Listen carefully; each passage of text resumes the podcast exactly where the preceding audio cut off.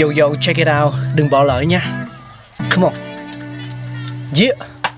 Thankful we got con người sáng tạo mà sống dồi dào tình tuổi trời sao vương cao là tích tắp phát minh đầy ắp xây đắp tương lai có một không hai nhưng liệu có ai còn nhớ dùng Xin được gửi lòng biết ơn vô hạn đến những con người không ngừng sáng tạo, mang đến những phát minh mới thay đổi cuộc sống.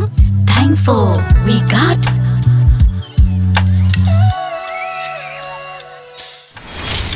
Xin chào xin chào, chào mừng mọi người đang quay trở lại với một không gian rất đặc biệt đến từ dự án Pladio Podcast của FPT Play. Đó là nơi khám phá những phát minh không thể thiếu trong cuộc sống của mỗi chúng ta. Và hãy cùng nhau đến với câu chuyện về vạch chia làn đường.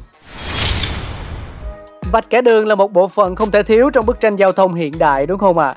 Tuy nhiên có bao giờ bạn tự hỏi vạch chia làn có từ bao giờ?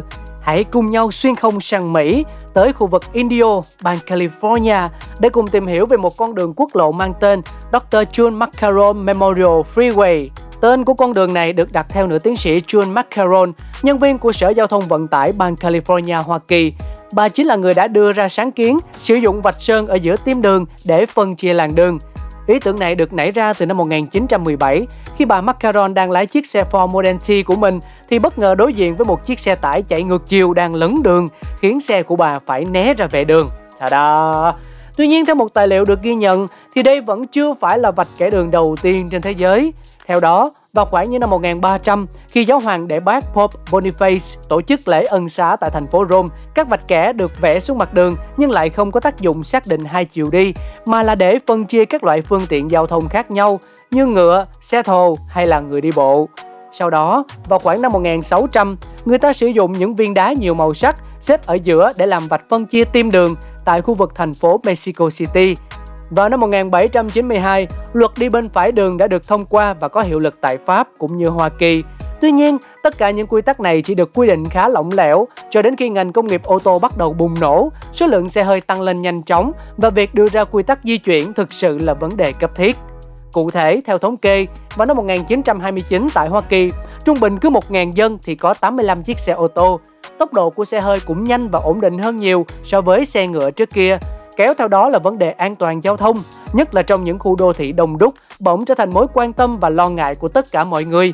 Và theo ghi nhận, thì Sở Giao thông Vận tải bang Michigan là đơn vị đầu tiên chính thức đưa ra luật phân chia làn đường theo chiều di chuyển. Luật này do sáng kiến của Edward N. Hayes đóng góp và được áp dụng vào năm 1911 tại thành phố Detroit, thủ phủ xe hơi Mỹ. Cho tới thập niên 1930, tại Hội nghị An toàn Giao thông Hoa Kỳ được các cơ quan chức năng tổ chức, thì việc sử dụng vạch kẻ đường để phân chia làn đường và chiều di chuyển mới được thống nhất áp dụng trên phạm vi toàn nước Mỹ. Kèm theo đó, có cả các loại vạch đứt đoạn có thể sang đường và luật buộc phải ra tín hiệu như là đèn hay còi thông báo khi mà phương tiện muốn chuyển làn. Từ đó đến nay, luật này được mở rộng và áp dụng rộng rãi tại nhiều nơi trên toàn thế giới, giúp giảm thiểu tai nạn và đóng góp vào sự phát triển của nhân loại. Đó là những gì chúng ta có trong số phát sóng ngày hôm nay. Cáo rất vui khi được quý vị khán giả quan tâm theo dõi. Chúng ta sẽ còn gặp lại nhau. Xin chào tạm biệt và hẹn gặp lại. Oh,